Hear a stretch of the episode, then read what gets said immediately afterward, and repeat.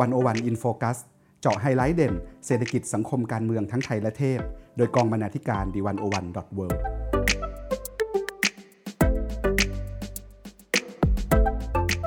สวัสดีครับ คุณผู้ฟัง101 in focus ทุกท่าน ทุกครั้งที่เดือนตุลาคมมาถึง มักจะมีการทบทวนรำลึกประวัติศาสตร์การเมืองไทยอยู่เสมอ โดยเฉพาะอย่างยิ่งเหตุการณ์ 14 ตุลาคม 2516 และเหตุการณ์ 6 ตุลาคม 2519 พูดกันอย่างง่ายที่สุด ทั้ง 2 เหตุการณ์นี้เป็น 2 เหตุการณ์ใหญ่ทางการเมือง ที่ส่งผลต่อความเข้าใจการเมืองไทยในปัจจุบันอย่างยิ่ง มีการถกเถียง ตีความ และแย่งชิงนิยามความหมายของทั้ง 2 เหตุการณ์นี้อย่างเข้มข้น วันนี้เราอยากชวนคุณผู้ฟังมาคุยกันเรื่องความทรงจำและการจัดการเรื่องเล่าเดือนตุลาผมสมคิดพุทธศรี บรรณาธิการวันอวันดอทเวชวนคุณสุภาวันคงสุวรรณและคุณพันธวัฒน์เศรษฐวิไลสองสมาชิกกองบรรณาธิการ ที่เขียนประเด็น และทำสกู๊ปเกี่ยวกับเรื่องนี้โดยเฉพาะมาคุยกันครับ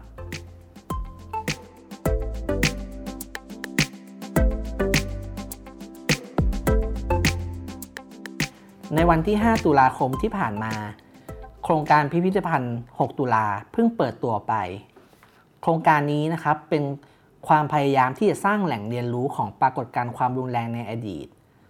เพื่อที่ว่าในอนาคตเราจะไม่เกิดก้าวซ้ำรอยเดิม โดยจัดทำในรูปแบบของพิพิธภัณฑ์นะครับ คุณสุภาวันลงพื้นที่ไปทำสกู๊ปเกี่ยวกับเรื่องนี้ โดยไปดูการเคลื่อนย้ายประตูแดงนะครับ ซึ่งเป็นหนึ่งในวัตถุสำคัญนะครับของเหตุการณ์ 6 ตุลา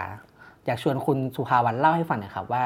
ประตูแดงเนี่ยมีที่มาที่ไปยังไง และทำไมถึงสำคัญ ค่ะ ความสำคัญของประตูแดง ถ้าติดตามเรื่อง 6 ตุลาก็คงจะทราบกันนี้ว่า เป็นประตูที่ช่างไฟฟ้าสองคน คือคุณชุมพรทุมไมและวิชัยเกศรีพงษาเนี่ยถูกทำร้าย แล้วก็เสียชีวิตแล้วถูกแขวนคอที่ประตูแห่งนี้ที่จังหวัดนครปฐมนะคะ ก็ ประตูแห่งนี้ปรากฏขึ้นในปัจจุบันอีกครั้งแรกเนี่ย ตอนช่วงครบรอบ 40 ปีที่มีสารคดีเรื่องสองพี่น้อง The Two Brother ก็โครงการบันทึก 6 ตุลาได้ไปตามหาประตูนี้ที่จังหวัดนครปฐมเลย ซึ่งก็ตามหายากมาก ก็ต้องไปสอบถามหลายคน คนในพื้นที่เองเนี่ยก็ไม่ทราบว่าอยู่ตรงไหน ต้องตามไปจนเจอกับผู้ใหญ่บ้านในสมัยที่อยู่ในเหตุการณ์นั้นนะคะ ก็เขาก็ขับมอเตอร์ไซค์พาไป แล้วก็เจอประตูประตูหนึ่งซึ่งพอเทียบรูปกันแล้วเนี่ยสังเกตเสาที่มีลักษณะเหมือนกระถางอะไรเงี้ยค่ะ ก็ทราบว่าเป็นประตูนี้ ทุกคนก็ตกใจที่มันยังอยู่เหมือนเดิม หลังจากวันนั้นหลังจากสักคารีเรื่องนั้นนะคะ ผ่านไปอีก 2 ปีก็คือ ในวันที่ 18 มิถุนาปีนี้ค่ะ ก็มีการไปถอดลื้อไปเพื่อเคลื่อนย้ายประตูแดงนี้ไปเก็บเป็นวัตถุพยาน แล้วก็จะนำมาจัดแสดงในโครงการจัดตั้งพิพิธภัณฑ์ 6 ตุลา ในวันที่ไปถอดลื้อก็มีผู้เข้าร่วมหลายคนค่ะ มีทั้งผู้ประสานงานโครงการเอง มีญาติของผู้เสียชีวิต ก็คือคุณชุมพลทุมไมแล้วก็พี่สะพ้ายของคุณชุมพรก็คือคุณป้าสีไผ่ค่ะ ก็เข้าไปร่วมด้วย แล้วก็มีอดีตนักศึกษา 6 ตุลา ในยุคนั้นนะคะ มีอาจารย์พวงทอง พวัคพันธ์ อาจารย์ประจำคณะทัศาสตร์จุฬาลงกรณ์มหาวิทยาลัยนะคะ หนึ่งในผู้ริเริ่มโครงการบันทึก 6 ตุลาเนี่ยไปด้วย เบื้องต้นอาจารย์ก็เล่าให้ฟังค่ะว่าการเก็บประตูแดงครั้งนี้เพราะว่าต้องการที่จะนำประตูแดงไปจัดนิทรรศการเคลื่อนที่เพื่อให้คนภายนอก หรือคนต่างพื้นที่เนี่ยได้มาเห็นวัตถุทางประวัติศาสตร์ชิ้นนี้ และตระหนักถึงความสำคัญของชีวิตที่สูญเสียไปของประวัติศาสตร์ความรุนแรงทางการเมืองมากยิ่งขึ้น อาจารย์ยังสะท้อนไว้ว่า คิดว่าถ้าคนรุ่นหลังได้เห็นสิ่งของหรือเรียนรู้เกี่ยวกับ 6 ตุลามากยิ่งขึ้นเหมือนตอนที่เขาเห็นใน MV ประเทศกูมีเนี่ยอาจจะทำให้เขาเรียนรู้ว่าถ้าเราปล่อยให้เหตุการณ์ทางการเมืองไทย เต็มไปด้วยการบิดเบือนเกียรติชังและป้ายสีกัน ในที่สุดก็จะนำไปสู่ความรุนแรงที่ประชาชนทำกับประชาชน หรือประชาชนเรียกร้องให้รัฐทำกับประชาชนด้วยกันเองค่ะ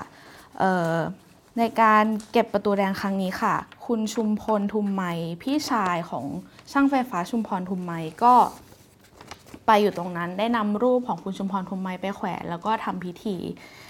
เขาก็ยังกล่าวถึงประตูแดงตรงนี้ว่าไม่ไม่อยากจะเชื่อเหมือนกันว่าจะมีการทำแบบนี้เกิดขึ้น เพราะมันผ่านมาเกือบจะ 43 ปีแล้ว แล้วก็เบื้องต้นก็รู้สึกว่า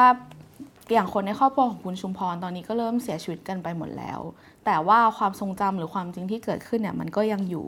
และเขาก็ยินดีมาก ๆ ที่มันจะมีเรื่องเหล่านี้เกิดขึ้น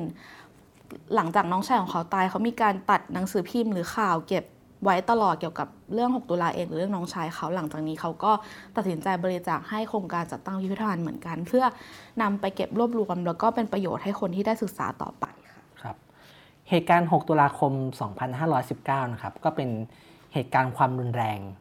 ที่เกิดขึ้นนะครับ แล้วก็ เป็นประวัติศาสตร์ที่รัฐไทยเนี่ยไม่ค่อยอยากให้คนจำเท่าไหร่ แล้วก็ไม่อยากให้คนได้เรียนรู้นะครับ ฉะนั้นตลอดเวลาที่ผ่านมาเนี่ย 6 ตุลาจึงไม่ค่อยอยู่ในความทรงจำร่วมของผู้ผู้คนสักเท่าไหร่นะครับ เพราะว่าเป็นความจริงที่ถูกห่วงห้ามนะครับ แล้วก็ไม่ให้รัฐเนี่ยไม่อยากให้มาแตะต้องนะครับฉะนั้นไอเดียแล้วก็หมุดหมายของการสร้างพิพิธภัณฑ์ครั้งนี้จึงเป็นความหวังของการสื่อสารกับสังคมครั้งใหม่ นะครับ ในวันที่ลงพื้นที่ไปทำสกู๊ปนะครับ คุณสุภาวรรณได้คุยกับคุณอ้อ พัทรพรผู้ทอง ผู้ประสานงานโครงการจัดตั้งพิพิธภัณฑ์ 6 ตุลา และโครงการบันทึก 6 ตุลา มีแง่มุมอะไรที่น่าสนใจไหมครับ ที่คุณสุภาวรรณได้ไปคุยกับคุณอ้อค่ะ ก็ในมุมของต้องบอกก่อนว่าโครงการจัดตั้งพิพิธภัณฑ์ 6 ตุลาเนี่ยค่ะก็เกิดขึ้นภายใต้ความร่วมมือของ ผู้ดำเนินงานหลัก 4 คน คือคุณธนาพลอิวสกุล ผู้จัดการโครงการบรรณาธิการสำนักพิมพ์ฟ้าเดียวกัน มีคุณเบญจมาวินิจกุลที่ซึ่งเป็นสถาปนิก มีคุณธีรวัตรรุจินธรรมผู้กำกับภาพยนตร์นะคะ แล้วก็คุณอ้อพัทรพรผู้ทอง ทั้ง 4 มีความเห็นต้องกันเดียวกันเลยว่าพิพิธภัณฑ์เนี่ยเป็นการทำหน้าที่ในการจัดการความทรงจำและมีความพิเศษของมันก็คือ พอมันเป็นพิพิธภัณฑ์แล้วเนี่ยผู้ที่เข้าไปชมเนี่ยจะได้เห็น ของจริง ๆ มีปฏิสัมพันธ์ต่อสิ่งที่ต่อประวัติศาสตร์จริง ๆ แล้วก็อาจจะมีโอกาสได้พูดคุยแลกเปลี่ยนกับผู้ดูแลพิพิธภัณฑ์ ซึ่งการทำพิพิธภัณฑ์อาจจะสามารถขยายพื้นที่ความเข้าใจ ให้คนทั่วไปไม่ใช่แค่ผู้ที่สนใจแค่เรื่อง 6 ตุลาอย่างเดียว อาจจะเป็นนักเรียนนักศึกษาหรือคนที่ไม่เห็นด้วย ต่อเรื่องนี้หรือคนที่ไม่เคยสนใจเรื่องนี้มาก่อนเลยค่ะ ก็พอแน่นอนพอเป็นเรื่อง 6 ตุลาหรือกระทั่งการจะทำพิพิธภัณฑ์เนี่ย พอจะทำขึ้นมาก็ต้องมีคนถามเสมอว่าจะลื้อฟื้นขึ้นมาทำไมทำไมต้องพูดถึงซ้ำแล้วซ้ำเล่า อันนี้คุณอ้อได้ให้แง่มุมไว้ว่า 6 ตุลาเนี่ยก็เป็นเรียกว่าเป็นหนึ่งในเหตุการณ์ความรุนแรงของรัฐที่มันเกิดขึ้นซ้ำๆแล้วที่สำคัญก็คือคนกระทำผิดหรือคนที่เกี่ยวข้องกับความรุนแรงต่างๆ ยังไม่เคยได้รับการลงโทษ ไม่มีการชดเชยเยียวยา หรือว่าการดำเนินคดีจนถึงที่สุดเลยก็มันก็เลยเป็นเหตุผลว่าทำไมเราถึงจะต้องพูดถึง 6 ตุลาเหมือนกับเหตุการณ์ความรุนแรงอื่น ๆ ค่ะ พิพิธภัณฑ์เนี้ยค่ะ ตอนนี้อยู่ในเรียกว่าอยู่ในระยะแรก ซึ่งจะเป็นดำเนินการดำเนินงานอยู่ใน 3 ปีแรกเนี่ย ก็จะมีกระบวนการหลายอย่าง เช่นเเป็นการทำงานกับข้อมูลค่ะ หาลือกับผู้มีส่วนได้ส่วนเสีย หาแนวร่วม การสนับสนุนทำโครงการวิจัยเบื้องต้น แล้วก็อาจจะมีการจัดนิทรรศการนำร่อง หาพื้นที่สำหรับพิพิธภัณฑ์ ไปจนถึงการดำเนินการด้านการออกแบบคำนวณงบประมาณ ซึ่งพอเราฟังแค่นี้ก็ดูแล้วแล้วว่าใช้กำลังคนและทุนทรัพย์จำนวนมาก ซึ่งอันนี้ก็เป็นเป็นโจทย์สำคัญ อุปสรรคสำคัญที่ผู้ดำเนินงานเนี่ยเล็งเห็นอยู่ค่ะ แต่ว่าสิ่งที่น่าสนใจก็คือว่าคุณอ้อพัฒนพรผู้ทองได้บอกเราว่า การเกิดขึ้นของพิพิธภัณฑ์เนี่ยจริงๆแล้ว อาจจะไม่สำคัญหรือสำคัญเท่ากับกระบวนการก่อนหน้านั้นด้วยซ้ำไป เพราะว่าเมื่อเราได้ลื้อความจริงขึ้นมา แน่นอนว่ามันจะเรื่องนี้จะถูกพูดถึงซ้ำๆเราจะได้พบปะกับผู้คนที่เกี่ยวหรือไม่เกี่ยวกับเหตุการณ์นะคะ แล้วก็สามารถสื่อสารกับเด็กและเยาวชนหรือภาคส่วนต่างๆของสังคมว่าการมีพิพิธภัณฑ์เนี่ยไม่ใช่เพื่อการจัดแสดงเท่านั้น แต่เรากำลังพูดถึงความยุติธรรมที่เรากำลัง ความอายุติธรรมที่เราเผชิญค่ะ เพื่อต่อต้านวัฒนธรรมลอยนวลผลผิด ซึ่งการสนับสนุนที่ทางโครงการหวังเนี่ยอาจจะไม่ใช่แค่ตัวเงินอย่างเดียว แต่อาจจะเป็นในรูปแบบของการเรียกร้องต่อรัฐว่ามันควรจะมีกิจกรรมแบบนี้ การส่งวัตถุ หรือว่าความทรงจำหรืออะไรเข้ามากับพิพิธภัณฑ์ค่ะถ้าเราพูดกันให้เห็นภาพเนี่ยว่าพิพิธภัณฑ์นี้จะเห็นอะไรบ้าง ก็ มันจะมีสิ่งของหลักๆ ก็คือประตูแดงที่ได้พูดที่ได้กล่าวไปแล้ว นอกจากนั้นก็มีลำโพงค่ะ ซึ่งเป็นลำโพงที่ถูกใช้ในวันที่ 6 ตุลา ยังไม่ทราบว่าอยู่ตั้งตรงจุดไหน แต่ว่าจากการวิเคราะห์ของผู้เชี่ยวชาญเนี่ย จะเห็นว่าลำโพงตัวนี้มีรอยกระสุนเต็มไปหมด แล้วก็วิถีกระสุนเนี่ยมาจากการมาจากปืนลูกซอง ประมาณ 3-4 นัด น่าจะอยู่ในตำแหน่งล่างของลำโพง ยิงเข้าไปที่กระสวยลำโพงโดยตรงเพื่อทำลายตัวกระจายเสียง ก็อันนี้เป็นเรื่องราวที่พอจะทราบเกี่ยวกับลำโพงตัวนี้ อีกของอีกชิ้นหนึ่งที่นำมาจัดแสดงก็คือเป็นกางเกงยีนของนักศึกษาท่านหนึ่งที่เสียชีวิตในวันนั้น คือคุณดนัยศักดิ์เอี่ยมคง เป็นนักศึกษาชั้นปีที่ 2 คณะรัฐศาสตร์ มหาวิทยาลัยรามคำแหง เขาใส่กางเกงยีนตัวนี้ในวันที่มาชุมนุมที่มหาวิทยาลัยค่ะ แล้วก็เสียชีวิตด้วยบาดแผลที่ถูกกระสุนปืน ยิงตัดเส้นเลือดใหญ่ ครอบครัวเนี่ยเก็บกางเกงยีนตัวนี้ไว้ตลอดมา ก็จะได้นำมาจัดแสดงที่พิพิธภัณฑ์เช่นกัน นอกจากนั้นอาจจะมีภาพถ่ายทั้งฟิล์มสไลด์ ภาพที่ได้รับบริจาคภาพจากหนังสือพิมพ์ หนังสือพิมพ์เองนิตยสารขนาดนั้น หรืออาจจะเป็นสมุดบันทึกทั้งของญาติผู้เสียชีวิต และผู้เสียชีวิตเองค่ะ ครับผมก็อย่างที่คุณสุภาวรรณได้เล่าให้ฟังไปนะครับว่าพิพิธภัณฑ์เนี่ยอาจจะเป็นแค่ปลายทางนะครับ แต่ว่าส่วนสำคัญมาก ๆ เลยคือกระบวนการในการจัดทำหรือสร้างพิพิธภัณฑ์ เพราะว่ามันทำให้เราต้องกลับไป ค้นหาความจริงใหม่กลับไปดูว่าเกิดอะไรขึ้นโดยเฉพาะเหตุการณ์อย่าง 6 ตุลา2519เนี่ยซึ่งเป็นความจริงที่ถูกปกปิดมานานนะครับ ก็เราก็อยากจะชวนให้คุณผู้ฟังนะครับที่สนใจนะครับลองเข้าไปดูโครงการบันทึก 6 ตุลาครับก็จะพบเรื่องราวที่สะเทือนใจนะครับ แล้วก็ถอดเป็นบทเรียนหลาย ๆ อย่างให้เราเรียนรู้ได้นะครับ เกี่ยวกับเรื่องความรุนแรงของรัฐ แล้วก็ความขัดแย้งในสังคมไทยนะครับ จากโครงการพิพิธภัณฑ์ 6 ตุลานะครับ เราชวนคนผู้ฟังไปคุยกันต่อเกี่ยวกับเรื่องงานวรรณกรรมนะครับ คุณพันธวัฒน์เศรษฐวิไลเนี่ยเคยเขียนคอลัมน์เกี่ยวกับ ชื่อว่าจากบันทึกของพินบางพูดถึงบันทึก 6 ตุลา เมื่อความจริงเริ่มปรากฏนะครับ โดยเป็นการรีวิวงานของคุณวัดวรยางกูลนะครับ อยากให้คุณพันธวัฒน์เล่าให้ฟังหน่อยครับว่า วรรณกรรมในยุคนั้นเนี่ยมันสะท้อนความจริง หรือการจัดการเรื่องเล่าเกี่ยวกับ 6 ตุลาอย่างไรบ้าง ครับผมก็สำหรับนิยายเรื่องด้วยรักแห่งอุดมการนะครับ เขียนโดยคุณวัดบรยางกูลเนี่ยณตอนนั้นคุณวัดเองเนี่ยก็เป็นหนึ่งในผู้ที่อยู่เหตุการณ์อยู่ในเหตุการณ์ 6 ตุลาเหมือนกันในขณะที่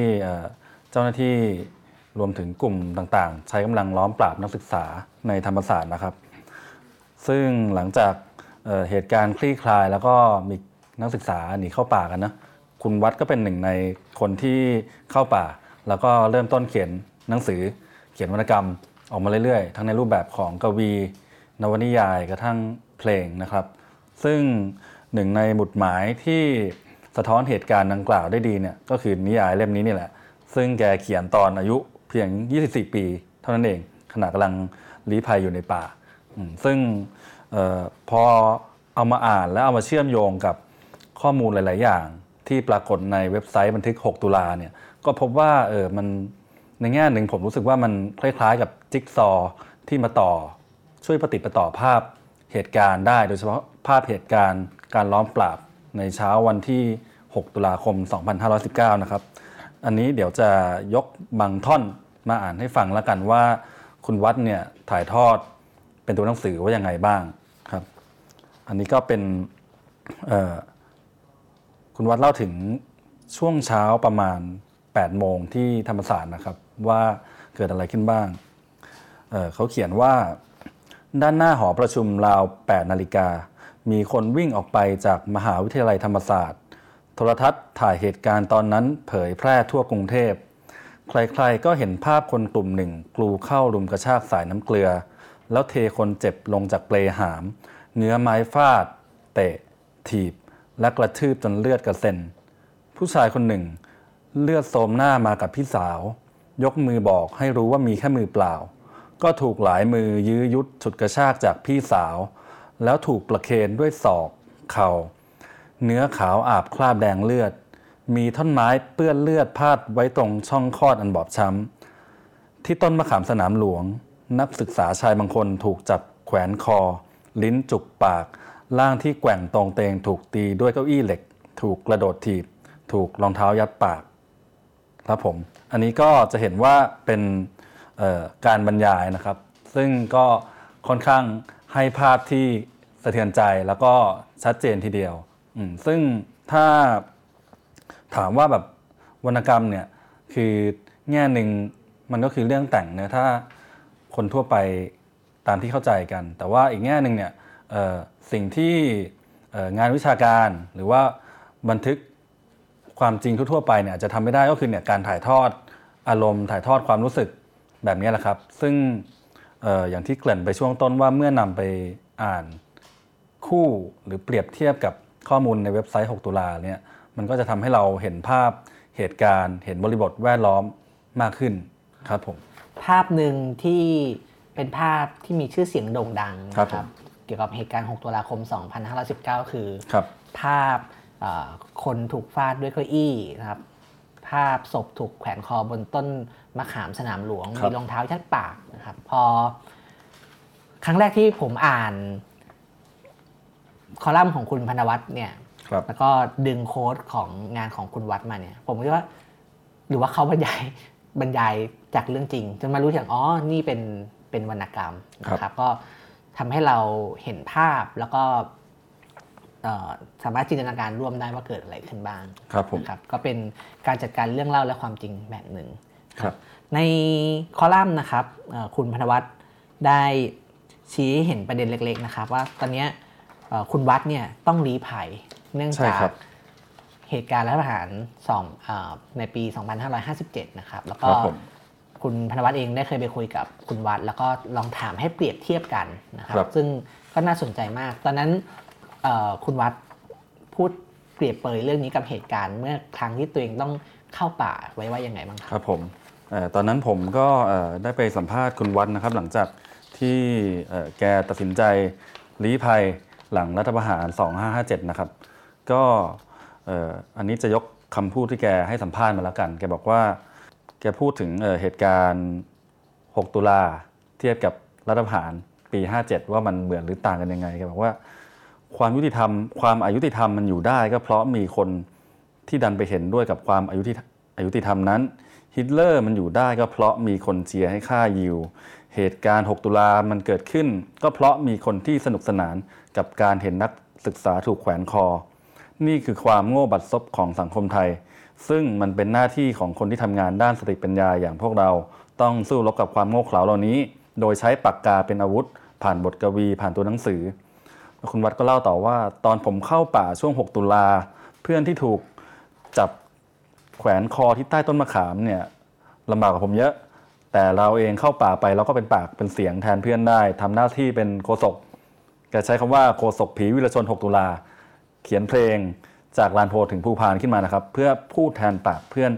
ที่ตายไปแล้ว หรือทั่งว่าเขียนบทกวีอย่างเล่ม ฝันให้ไปไกลให้ฝันให้ไกลไปให้ถึงได้แกบอกว่าถ้าไม่เข้าป่าเนี่ยก็เขียนอย่างนั้นไม่ได้ นี่คือคุณค่าของการเข้าป่า ไม่ใช่ว่าเราอยากไปฆ่าใคร ไม่ใช่ว่าเราเข้าป่า เพราะว่า ต้องการไปลบกับใครนะครับ แต่เนี่ยคือเข้าเพราะเรามีเสรีภาพที่จะเขียนหนังสือวิธีหลักของเราคือการเขียนไม่ใช่การฆ่าครับ ถ้าจะฆ่าเนี่ยแกบอกว่าก็ต้องฆ่าอาคติฆ่ามายาคติต่างๆ ที่มันมอมเมาประชาชนอยู่มาช้านานครับ ก็น่าสนใจนะครับ จะเห็นว่าเหตุการณ์เดือนตุลาเนี่ยส่งผลอย่างมากนะครับ ต่อคนที่ได้ประสบโดยตรงนะครับ อีกหนึ่งคนที่ประสบผ่าน เหตุการณ์ 6 ตุลามาโดยตรงนะครับ ก็คือคุณสุชาดาจักพิสุทธิ์นะครับ เป็นคนสื่อมากความสามารถ เป็นบรรณาธิการบริหารศูนย์ข้อมูลและข่าวสืบสวน เพื่อสิทธิพลเมืองหรือที่รู้จักในชื่อ TCIJ นะครับ รวมถึงเป็นอดีตบรรณาธิการนิตยสารสารคดี หนังสือเยาวชนไดโนสาร และสำนักข่าวทางเลือกประชาธรรม คุณสุชาดาเนี่ยเป็นหนึ่งในคนที่ผ่านประสบการณ์ 6 ตุลา 2519 นะครับ แล้วก็ต้องประสบกับภาวะที่อาจารย์ธงชัยวินิจกูลเนี่ยเรียกว่าลืมไม่ได้จำไม่หลง แล้วก็เหตุการณ์นั้นเองนะครับที่มีส่วนในการหล่อหลอมให้เธอเลือกที่จะเป็นสื่ออย่างทุกวันนี้ คุณสุภาวันไปสัมภาษณ์ยาว คุณสุชาดามา เป็นยังไงบ้างครับ คุยกับคุณสุชาดาแล้วเราได้แง่มุมอะไร มองเห็นแง่มุมในการ ทำสื่อในสมัยก่อนกับในสมัยนี้มันเหมือนหรือมันต่างกันยังไง ค่ะ ก็คุณสุชาดาได้พูดถึงการทำหน้าที่ของสื่อในยุค 6 ตุลาไว้นะคะ จากคนที่เห็นเหตุการณ์จริงเลย ก็คือว่าคุณสุชาดาเนี่ยเองเนี่ยเป็นนักศึกษาในชมรมนาฏศิลป์และการละครมหาวิทยาลัยธรรมศาสตร์ซึ่งร่วมแสดงละคร ซึ่งเป็นเป็นชนวนหลักที่สื่อนำไปกล่าวหาว่าเป็นละครมินพระบรมเดชานุภาพเนี่ย คุณสุชาดาอยู่ในขบวนการละครนั้นด้วยเล่นเป็นนางพยาบาลนะคะ ก็พอหลังจากเล่นละครเสร็จกลับมาบ้าน วินาทีแรกที่ได้ยินสื่อรายงานเนี่ยก็คือวิทยุยานเกราะ เริ่มป้ายสีนักศึกษาแล้ว ทันทีทันใดนั้นก็รู้เลย เพราะตัวเองเป็นคนที่อยู่ตรงนั้นว่ามันไม่จริงและนี่คือสื่อเลยที่ทำให้มันผันผวนไปนะคะ ก่อนหน้านั้นเอง เออก็ลองสอบถามคุณสุชาดาดูว่าสื่อทำงานยังไงมาก่อนนะคะ อย่างตอนที่มีข่าวคุณชุมพรทุมไมและคุณวิชัยเกษีพงษาถูกแขวนคอเนี่ย คุณสุชาดาก็เล่าว่ายังทำหน้าที่ตามปกติ แต่ปกติในแง่รายงานว่าอะไรเกิดขึ้น อาจจะมีพาดหัวข่าวที่แฝงทัศนคติเห็นดีด้วยกับการกระทำนั้นหน่อย อย่างเช่น การใช้คำว่าได้เรื่องแขวนคอคนแจกใบปลิวต้านพระถนอม ซึ่งคุณสุชาดาก็วิเคราะห์ว่ามันเป็นการทำหน้าที่ในการบอกว่าอะไรเกิดขึ้นเมื่อไหร่ที่ไหน แต่ไม่มีการขยายความว่าอย่างไรหรือทำไม ซึ่งในที่สุดแล้วก็ทำได้พอสื่อกล่าวหานักศึกษาในกรณีนั้น แล้วความรุนแรงทาง6ตุลาเกิดขึ้นเนี่ยมันก็เป็นเป็นภาพที่ชัดเจน คุณสุชาดาก็เล่าให้ฟังว่าการที่ หนังสือพิมพ์หรือสื่อทำอย่างนั้นเนี่ยแล้วมันเกิดเหตุการณ์รุนแรงได้ขนาดนั้น มันก็จริงๆแล้วสื่อไม่ใช่โจทย์หลักโจทย์เดียว ไม่ใช่จำเลยหลักคนเดียวนะคะ แต่ว่ามันก็มีหลายอย่างที่มาประกอบรวมกัน เช่น การสร้างมายาคติภาพจำลอง การสร้างความเป็นอื่นให้นักศึกษาว่าเป็นคนหวังไม่เป็นคนไม่หวังดีต่อประเทศชาติทำให้เป็นพวกชังชาติหรือว่าการพยายามบอกว่ามี mastermind มีคนอยู่เบื้องหลัง ซึ่งก็คือคอมมิวนิสต์ ตอนนั้นเนี่ยมันก็คุณสุชาดาบอกว่าในยุคนั้นคนไทยอ่านหนังสือน้อยมาก ข้อมูลข่าวสารที่รับรู้เนี่ยจะผ่านสื่อทั้งนั้น สื่อมวลชนอย่างหนังสือพิมพ์เนี่ยมีความน่าเชื่อถือมาก เพราะว่าพูดอะไรก็เป็นลายลักษณ์อักษร พูดอะไรก็โค้ดได้ แต่ธรรมเนียมปฏิบัติของสื่อในยุคนั้น คือการทำข่าวสารโดยได้แหล่งข้อมูลมาจากรัฐทำให้สื่อเนี่ยไม่ใช่แค่ผู้ส่งสาร แต่เป็นทั้งคนที่รับสารมา และส่งเป็นตัวกลางส่งต่อไปให้ประชาชน เพราะฉะนั้นเนี่ย พอมันมารวมกับเรื่องการที่มีระเบียบสังคมในเรื่องความรักชาติอยู่ แล้วสื่อก็ทำแบบนี้เหมือนกันเนี่ยมันทำให้เหตุการณ์มันไปไกลได้ขนาดนั้นค่ะ พอเจอเหตุการณ์นั้น หลังเหตุการณ์ 6 ตุลาคุณสุชาดาก็เข้าป่าไปกับนักศึกษาจำนวนหนึ่งนะคะ แล้วก็เล่าให้ฟังว่าตอนที่อยู่ในป่าเนี่ยได้มีการเห็นหนังสือพิมพ์หลังเหตุการณ์ 6 ตุลา ถ้าเราทราบกันมันก็จะมีการลงภาพและแคปชั่นในเชิงว่า เห็นด้วยใส่อารมณ์ราวกับว่าสะใจอะไรอย่างเงี้ยค่ะคุณสุดาบอกว่านักศึกษาในป่าเนี่ยก็อ่านหนังสือพิมพ์กันบ้าง พร้อมกันเพื่อเห็นว่าเกิดอะไรขึ้น มีฟังวิทยุข่าวสั้นบ้าง ซึ่งในณวิธีทีวินาทีนั้นคุณสุดารู้สึกว่าเนี่ยแหละคืออิทธิฤทธิ์ของสื่อ ทุกอย่างมันเกิดขึ้นและลงเอยแบบนี้ เพราะว่าเพราะว่าสื่อได้ทำงานแบบนี้ค่ะ พอออกจากป่าเนี่ยคุณสุชาดาได้มาทำงานเป็นเมลนะคะ หรือว่าเป็นตัวกลางระหว่าง คนที่ยังอยู่ในป่ากับครอบครัวเขา ตอนนี้ก็ทำให้คุณสุชาดาได้ติดตามข่าวสารข้อมูลมากขึ้น แล้วก็ความคิดตั้งแต่เหตุการณ์นั้นตั้งแต่ได้รับสื่อตอนที่อยู่ในป่า มันก็เริ่มก่อตัวขึ้นมาว่า สื่อไม่เคยเปลี่ยนเลยและ คุณสุชาดาใช้คำว่า กูจะทำงานสื่อจะเป็นสื่อที่ไม่ทำแบบที่พวกมึงทำและสาบานกับตัวเองว่าจะออกมาทำงานสื่อ ซึ่งถ้าเราดูจากกรณีพาดหัวข่าวที่ทุกคนอาจจะพอจำได้คือศูนย์เหยียบหัวใจคนไทยทั้งชาติเนี่ยจะเห็นว่าภาพจำของสื่อยุค6ตุลาเป็นไปในทำนองนี้หมดเลย แล้วก็เลยลองถามคุณสุชาดาดูค่ะว่า ถ้ามองกรณีเนี้ยพร้อมกับสื่อปัจจุบันคิดว่า ความเป็นกลางของสื่อมันเป็นยังไง มีจริงหรือไม่สำคัญยังไงอะไรอย่างเงี้ยค่ะคุณสุชาดาก็สะท้อนมุมมองนะคะว่า มันเป็นข้อถกเถียงมาหลายศหลายหลายทศวรรษแล้วแล้วก็ มันมีทั้งข้อถกเถียงทางวิชาการ แล้วก็มีความเห็นของคุณสุชาดาด้วยว่าปัจจุบันพอสังคมมันสลับซับซ้อนขึ้นเนี่ยข่าวมันก็สลับซับซ้อนขึ้นด้วย บริบทมีเยอะมาก เพราะฉะนั้นการที่เราจะพูดอะไรให้ครบถ้วนเนี่ยมันอาศัยการความขยันหาข้อมูลแล้วก็ทำการบ้านเยอะมาก ซึ่งมันจะมีฝ่ายหนึ่งที่คอยบอกว่าด้วยบทบาทของสื่อที่ต้องเร็ว ต้องทำให้คนรับรู้ข่าวสารทันที หรือการแข่งขันที่มากมายในยุคนี้ความเป็นกลาง มันเลยไม่เกิดขึ้นในการปฏิบัติ คืออาจจะหาผู้มี authority ต่อข่าวได้ไม่ครบถ้วนนัก พอต้องเน้นไวอะไรเงี้ยค่ะ แต่ว่าคุณสุราก็บอกว่าอย่างไร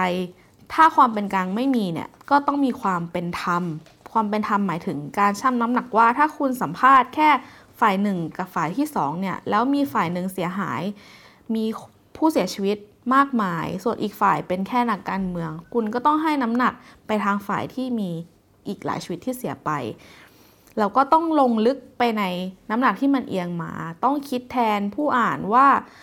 เขาจะอยากดูอะไร แล้วก็คิดถึงผู้บริโภคข่าวตลอดเวลาค่ะ พอ ก็พอคุยเรื่องนี้ก็มีคำถามตอบอีกว่า เอาแล้วเราจะตอบยังไงกับสื่อที่บอกว่า จะไม่เรียกร้องเยอะเกินไปหรอเราเรามีหน้าที่ขนาดนี้อะไรอย่างเงี้ยค่ะ คุณสุชาดาก็บอกว่า อย่างน้อยเราต้องเห็นปัญหาของเพื่อนร่วมอาชีพ แล้วก็มองให้มันเป็นปัญหา ถ้าเรายังทำแบบเดิมมันก็เป็นกรรมตามสนองคือสื่อมวลชนเองจะไม่ได้รับการยอมรับนับถือเครดิตเสื่อมถอย เพราะฉะนั้นความเป็นอาชีพมันไม่สำคัญกับการมองเห็นว่าอะไรเป็นข่าวและไม่สำคัญกับการถามตัวเองว่าจะเป็นสื่อไปทำไมถ้าไม่ได้ทำในสิ่งที่ต้องทำ ครับบทสัมภาษณ์ของคุณสุชาดาเนี่ยพออ่านดูนะครับ แล้วก็จะรู้สึกสะท้อนถึงสถานการณ์ปัจจุบันสถานการณ์ปัจจุบันขึ้นมาเหมือนกันนะครับ ทุกวันนี้เราพูดถึงเรื่อง fake news กันใช่ไหมครับ อยู่ใน Facebook เต็มไปหมด แต่ถ้าเราอ่านดูเรื่องราวในกรณี 6 ตุลาเราจะเห็นว่า fake news เนี่ยหรือการบิดเบือนข้อมูลข่าวสารที่หวังผลบางอย่างเนี่ยมันมีขึ้นมาตั้งแต่ในยุคสมัยก่อนแล้ว นะครับ ซึ่งก็คงไม่ใช่เรื่องเสียหายนะครับ ที่บอกกันก็หนังสือพิมพ์ที่โดนวิจารณ์อย่างมากเลยก็คือดาวสยามกับบางกอกโพสต์นะครับที่ว่ามีส่วนสำคัญเลยที่ทำให้สร้างเรื่องเล่าหรือสร้างความจริงบางแบบทำให้คนเกลียดชังกัน และนำไปสู่การเข็นฆ่ากันอย่างน่าสลดใจนะครับ โจทย์ทางการเมือง โจทย์ด้านสื่อสารมวลชนในยุค 6 ตุลาคม 2519 เนี่ย ก็สะท้อนกลับมาที่สถานการณ์ปัจจุบันเหมือนกันว่า สื่อจะจัดการความจริงอย่างไร สังคมจะจัดการความจริงอย่างไรนะครับ เพื่อไม่ให้ความรุนแรงระหว่างรัฐกับประชาชน หรือระหว่างประชาชนด้วยกันเนี่ยมันเกิดขึ้นซ้ำแล้วซ้ำซากแล้วก็เมื่อเกิดขึ้นแล้วก็แถมไม่มีคนรับผิดชอบอีกนะครับ ก็บทสัมภาษณ์นี้ก็ ชวนให้คิดถึงประเด็นเหล่านี้นะครับ ก็อยากลองชวนให้ไปอ่านกันนะครับ มาถึงอีกเรื่องหนึ่งครับ ที่ผ่านมาเราพูดกันถึงเรื่อง 6 ตุลาคม 2519ซะเยอะนะครับ เพราะว่าเป็นเหตุการณ์ใหญ่ที่สำคัญนะครับ แต่เมื่อไม่นานมานี้นะครับ อาจารย์นิธิเอียวสีวงก็เขียนเพิ่งเขียนบทความเกี่ยวกับเรื่องเดือนตุลาไว้ พูดถึงเหตุการณ์ 14 ตุลาบอกไว้ว่า เหตุการณ์ 14 ตุลาเนี่ยความสำคัญอย่างหนึ่งเนี่ยชวนให้เราตั้งคำถามเกี่ยวกับประวัติศาสตร์การเมืองไทยสมัยใหม่ในยุคใกล้นะครับผมแล้วก็ เราจะเห็นเรื่องราวเกี่ยวกับเดือนตุลาเนี่ยออกมามากมายหลายแบบนะครับ แล้วก็จะมีคำที่เป็นคำฮิตติดปากคำหนึ่งก็เลยคำคำว่าคนเดือนตุลานะครับ คนเดือนตุลาเนี่ยเป็นคนที่ไม่รู้ว่าจะเป็น โชคดีหรือว่าเป็นโชคร้ายก็ไม่รู้นะครับ ทุกครั้งที่มีเหตุการณ์ทางการเมือง ความขัดแย้งทางการเมือง หรือความเปลี่ยนแปลงใดๆเนี่ยสังคมเนี่ยมักจะถามหาถึงคนเดือนตุลานะครับ แต่ว่าในรอบหลายปีของความขัดแย้งทางการเมืองไทยเนี่ยคนตุลาคนเดือนตุลาเองก็ถูกตั้งคำถามมากขึ้นเรื่อยๆนะครับ คุณพันธวัฒน์เนี่ยได้มีโอกาสไปฟังงานเสวนาวิชาการนะครับที่อาจารย์กนกรัฐเลิศชูสกุล คณะรัฐศาสตร์ จุฬาลงกรณ์มหาวิทยาลัยครับ อาจารย์ทำวิทยานิพนธ์เรื่องเกี่ยวกับคนเดือนตุลาโดยเฉพาะเลยนะครับ แล้วก็ปริศนาสำคัญปริศนาหนึ่งก็คือสังคมไทยเนี่ยจำเรื่องราวหรือเรื่องเล่าเกี่ยวกับคนเดือนตุลายังไง แล้วมันมีนัยยะสำคัญต่อการทำความเข้าใจการเมืองไทยในปัจจุบันยังไงนะครับ ก็อยากชวนคุณพนวัตเล่าให้ฟังหน่อยครับว่า งานของอาจารย์กนกรัฐเนี่ยพูดถึงประเด็นเหล่านี้ไว้อย่างไรบ้างครับผมก่อก่อนอื่นก็พอเราพูดถึงคำว่าคนเดือนตุลาขึ้นมาเนี่ยอาจจะต้องมานิยามกันชัดนิดหนึ่งว่าแบบหมายถึงใครอะไรยังไงบ้างนะครับ ซึ่งจากงานศึกษาของอาจารย์กนกรัตเนี่ยก็ให้นิยามไว้ค่อนข้างครอบคลุมทีเดียว แกบอกว่า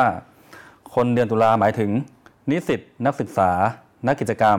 ที่มีบทบาทและมีส่วนร่วมกับการสนับสนุนการต่อต้าน ระบบระบอบเผด็จการถนอมประพาสในช่วงก่อนและระหว่างเหตุการณ์ 14 ตุลา รวมถึงกลุ่มอื่นๆ คนกลุ่มอื่นๆ ที่ทำกิจกรรมอย่างเข้มข้นหลังเหตุการณ์ 14 ตุลา ตั้งแต่ในช่วงปี 2516 ถึง 2519 จนถึงเหตุการณ์สังหารหมู่ในธรรมศาสตร์วันที่ 6 ตุลาคม 2519 และรวมถึงนิสิตนักศึกษาและนักกิจกรรมอื่นๆ ที่เข้าร่วมรบในป่ากับพรรคคอมมิวนิสต์แห่งประเทศไทย และทำงานอยู่ในเมืองเพื่อคอยสนับสนุนกิจกรรมในป่า จะเห็นว่าก็ครอบคลุมนะครับตั้งแต่เหตุการณ์ 14 ตุลา 2516 เรื่อยมาจนถึงหลัง 6 ตุลาคม 2519 นะครับว่าคนเดือนตุลาก็คือคนกลุ่มนี้นี่แหละทีนี้โจทย์ใหญ่ ๆ ที่อาจารย์กนกรัฐตั้งไว้เนี่ยในการทำงานวิจัยของแกเนี่ยก็คือว่า มันเกิดมาจากความรู้สึกที่ว่าในช่วงทศวรรษที่ผ่านมานะการเมืองไทยเนี่ยก็สังเกตได้ว่าคนเดือนตุลาที่คุณสมคิดบอกว่าเรามักจะเรียกหาอยู่เสมอๆเนี่ยเขาก็กระจัดกระจายไปอยู่คนละขั้วการเมืองนะครับ โดยที่เอาข้าจริงแล้วเนี่ยพอถึงเวลาเหมือนต่างฝ่ายต่างก็ก็ยกความเป็นคนเดือนตุลาเนี่ยแหละขึ้นมาอ้าง แล้วก็โจมตีอีกฝ่ายหนึ่งที่อยู่ตรงข้าม ทั้งที่เป็นคนเดือนตุลาเหมือนกันนะครับ แกก็สงสัยว่า เอ้ย เราจะอธิบายปรากฏการณ์ที่เกิดขึ้นยังไง ซึ่งข้อสันนิษฐานหนึ่งของแกเนี่ย แกก็มองว่าอาจเป็นเพราะเราเข้าใจคนเดือนตุลาแบบผิดๆมาตั้งแต่ต้นหรือเปล่า จากการสร้างความหมายใหม่ของคนเดือนตุลาเองนี่แหละ ที่พยายามเขียนประวัติศาสตร์ของตัวเองใหม่ โดยทำให้ 14 ตุลา 2516 และ 6 ตุลา 2519 กลายเป็นเรื่องเดียวกัน ทั้งที่ความจริงแล้วเนี่ย มันมีความต่าง และแตกแยกทางความคิดของคนสองกลุ่มนี้เหตุการณ์สองเหตุการณ์นี้มาตั้งแต่ 40 ปีที่แล้วครับผมครับอะไรคือความแตกต่างสำคัญครับที่อาจารย์กนกรัฐเห็นว่า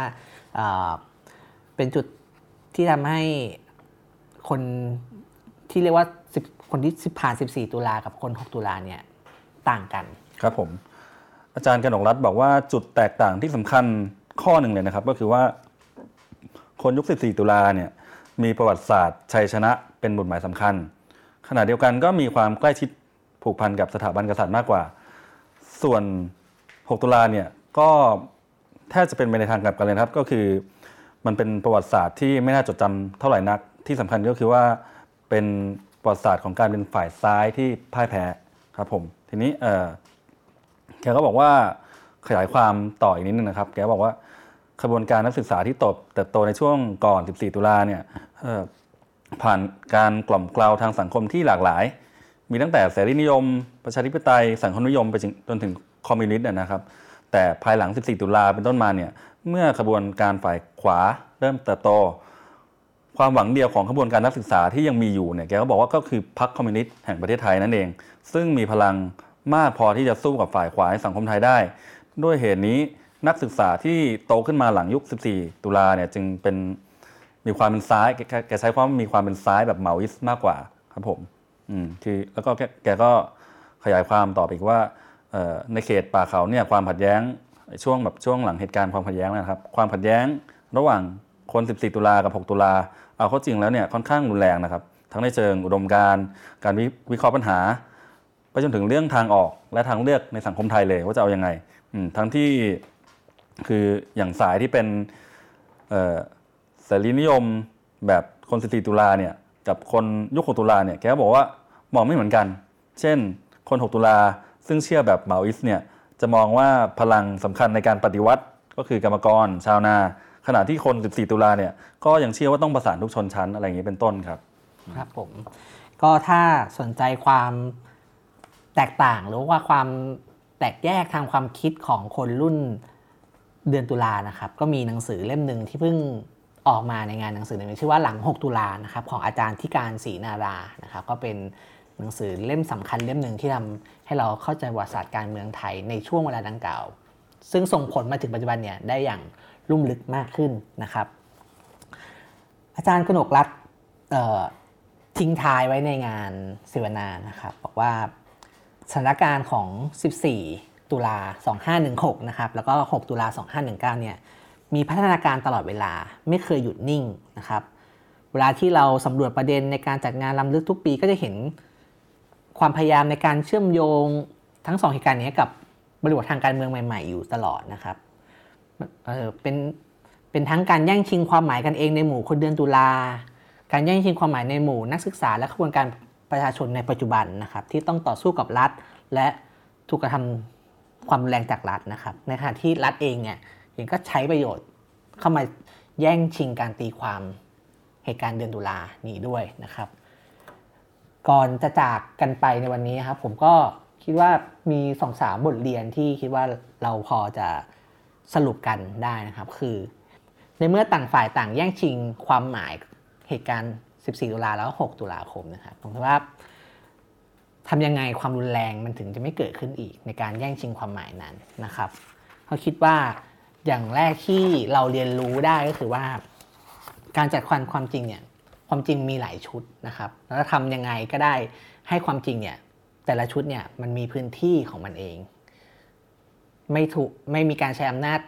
กดดันปิดทับความจริงอีกชุด เพราะว่าเราไม่รู้หรอกว่าความจริงชุดไหนเนี่ยที่มันจริงกันแน่นะครับ เพราะอย่างนี้เองนะครับ การจัดการความจริงแล้วก็จัดการเรื่องเล่าอย่างโครงการพิพิธภัณฑ์ 6 ตุลาหรือว่าบันทึก 6 ตุลาเนี่ยจึงมีความสำคัญนะครับทำยังไงที่ความจริงแบบอื่นๆเนี่ยที่ไม่ใช่ความจริงที่รัฐชื่นชอบเนี่ยถึงจะมีที่ทางในสังคมไทยนะครับอาจารย์ธงชัยวินิจกูลนะครับเคยบอกว่าเวลาที่เราศึกษาประวัติศาสตร์ หรือว่าตีความประวัติศาสตร์เนี่ยควรเป็นไปได้หลาย ๆ แบบนะครับกระทั่งต่อให้เป็นประวัติศาสตร์ แบบที่ไม่ใช่ชาตินิยม แบบที่เราวิจารณ์กันเนี่ย ถ้าขึ้นมากลายเป็นเรื่องเล่าแบบเดียวเนี่ยก็อันตรายแล้วก็น่ากลัวเหมือนกันนะครับทั้งนั้นในการจัดการความจริงในการจัดการเรื่องเล่าในการจัดการประวัติศาสตร์เนี่ยควรมีพื้นที่ให้กับเรื่องเล่าที่หลากหลายแบบครับ เปิดพื้นที่มีการตีความ การหาข้อมูล แล้วก็ชุดความจริงใหม่ๆนะครับเพราะเป็นแบบนี้เราก็จะรู้ว่าเออมันไม่มีความจริงไหนเป็นความจริงสุดท้ายครับ ความจริงสุดท้ายคือการหาความจริงไปเรื่อย นะครับถ้าเป็นแบบนี้เนี่ยการเชื่อแบบสุดหัวจิตหัวใจ